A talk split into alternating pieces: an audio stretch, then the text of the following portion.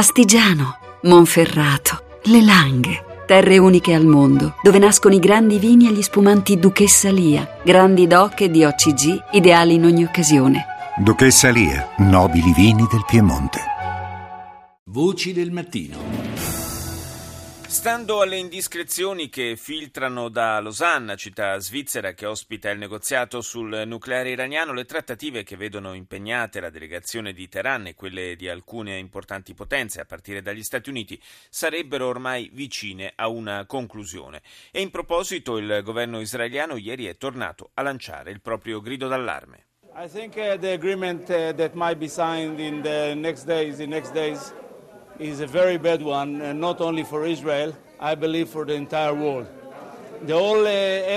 Penso che l'accordo che potrebbe essere firmato nei prossimi giorni sia pessimo non soltanto per Israele ma per tutto il mondo, ha detto il ministro dell'energia Silvan Shalom.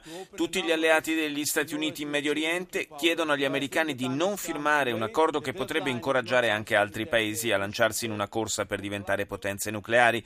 Credo che sia il momento di fermarsi. La scadenza fissata per martedì 31 marzo non è inderogabile e penso sia meglio, non, sia meglio andare andare oltre alla ricerca di un accordo migliore. Siamo molto disturbati, gli ha fatto eco il ministro israeliano per gli affari strategici Yuval Steinitz, dalla possibilità che all'Iran venga permesso di diventare una potenza nucleare senza neppure un congelamento dell'attività di arricchimento dell'uranio e un adeguato metodo di verifica e di controllo.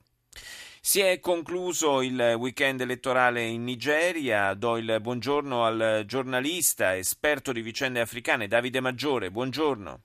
Buongiorno a lei.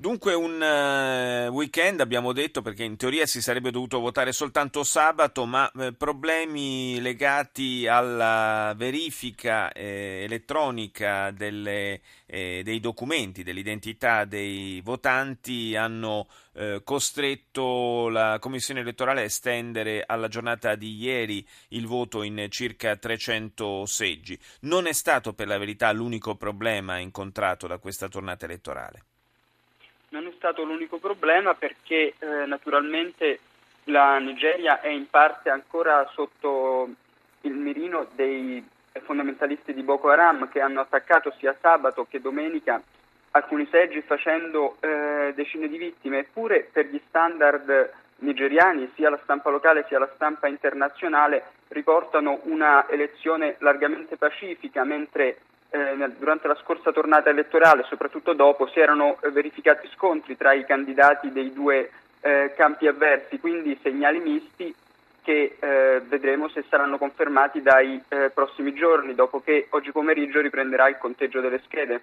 Ecco, questo sarà proprio il momento critico perché abbiamo sentito già così, eh, qualche accusa, qualche segnalazione di brogli veri o presunti, di, comunque di qualche irregolarità in alcune zone del paese e, e se il, eh, il risultato delle elezioni elezioni presidenziali dovesse davvero essere un testa a testa come eh, si era ventilato nei giorni scorsi, eh, forse questo elemento di incertezza eh, unito alle accuse di brogli potrebbe eh, far deflagrare la situazione, anche se, eh, lo ricordiamo, i candidati si sono impegnati formalmente a evitare ogni forma di violenza dopo il voto.